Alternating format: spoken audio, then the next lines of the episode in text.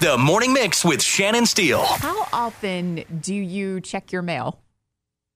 I check my mail, I don't know, eh, maybe once every week or so.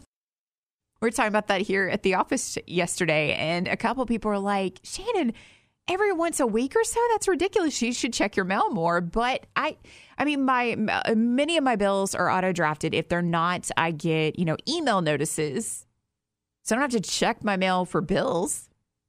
I'll tell you this uh, I'm sure the person who puts the mail in the slot at my uh, little post box can't stand me because what ends up happening is it's all this junk mail that I would never need, never want, never use. It's complete junk. But if you're the postal service, you still have to deliver it. So basically, I check my mailbox every one or two weeks so that I can get the trash out of it, dispose of it, and then let the process begin again. It's completely useless. How often do you check your mail? I check mine once every week or two, kind of when it comes to mines. Uh, Nate and my buddy Nate, who works over at our sister station, Your Country US 96, he was telling me that he checks his mail once every three weeks at most. And he, and he said his mail person just hates him. that actually makes me feel better. He's a worse mail checking procrastinator than, than I am.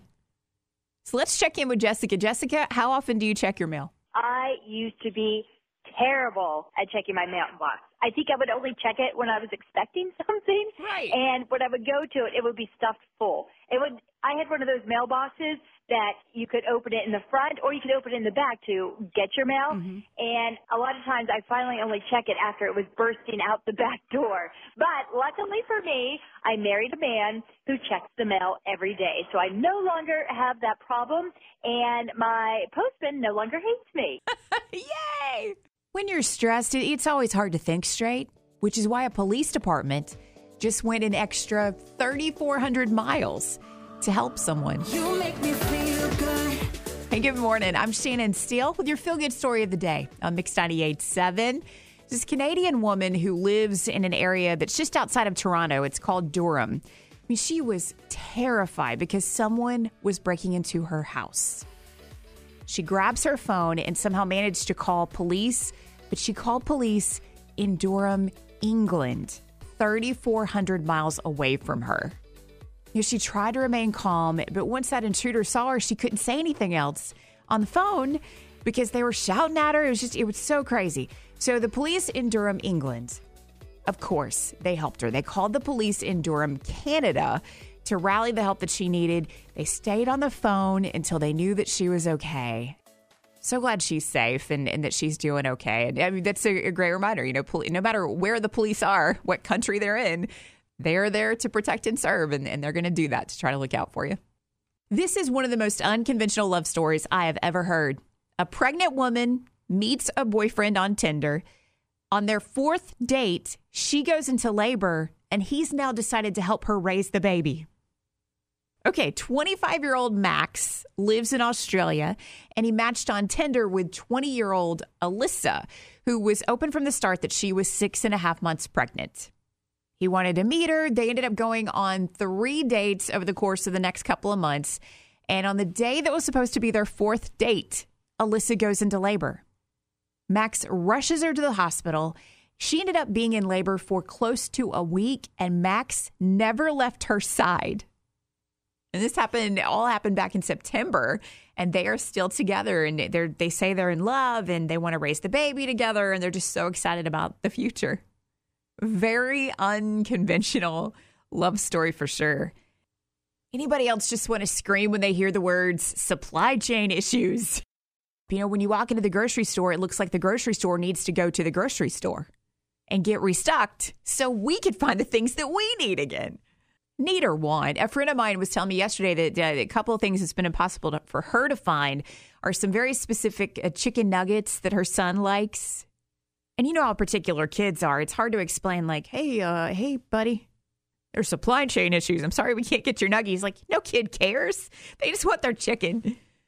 And she said she's also had some trouble finding some uh, some food for her pets. So it's just r- random things. You know, what have you been pretty much on a wild goose chase, just trying to to find, track down when you go to the grocery store, even trying to go online to find it now because you can't find it around town.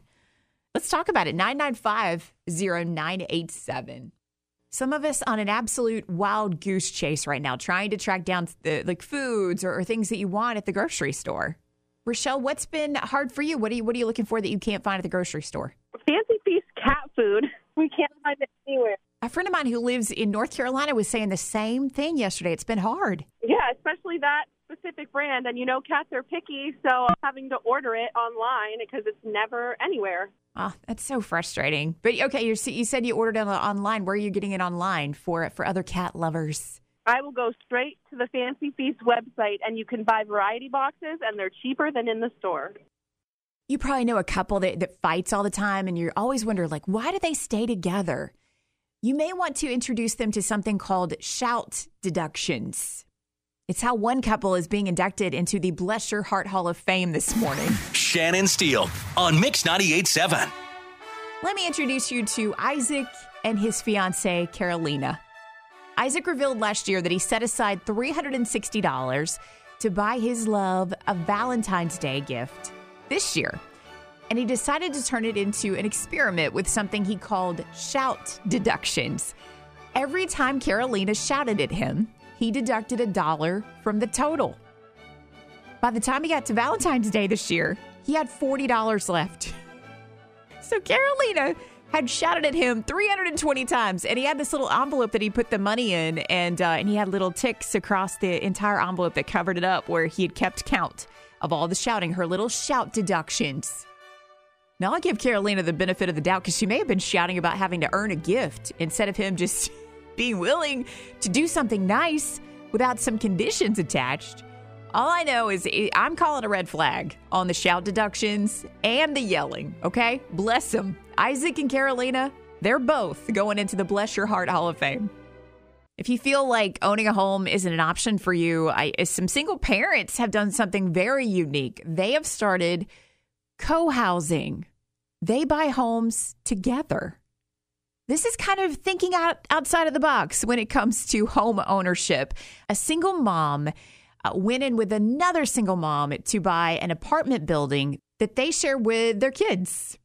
So essentially, they're, they're homeowners, but they have a legal agreement between them for the tenancy inside the apartment building. It's it's very complicated, but it was an affordable way to make it work for these single parents to have a home and a permanent place to live rather than having to move around and, and rent, and which you know have the cost has just been skyrocketing. Would you be up for doing something like this? Or do you think, like, Shannon, this is the worst idea I've ever heard? Trying to share a space with other single parents and their kids. Would love to know what you think about it. 995 0987.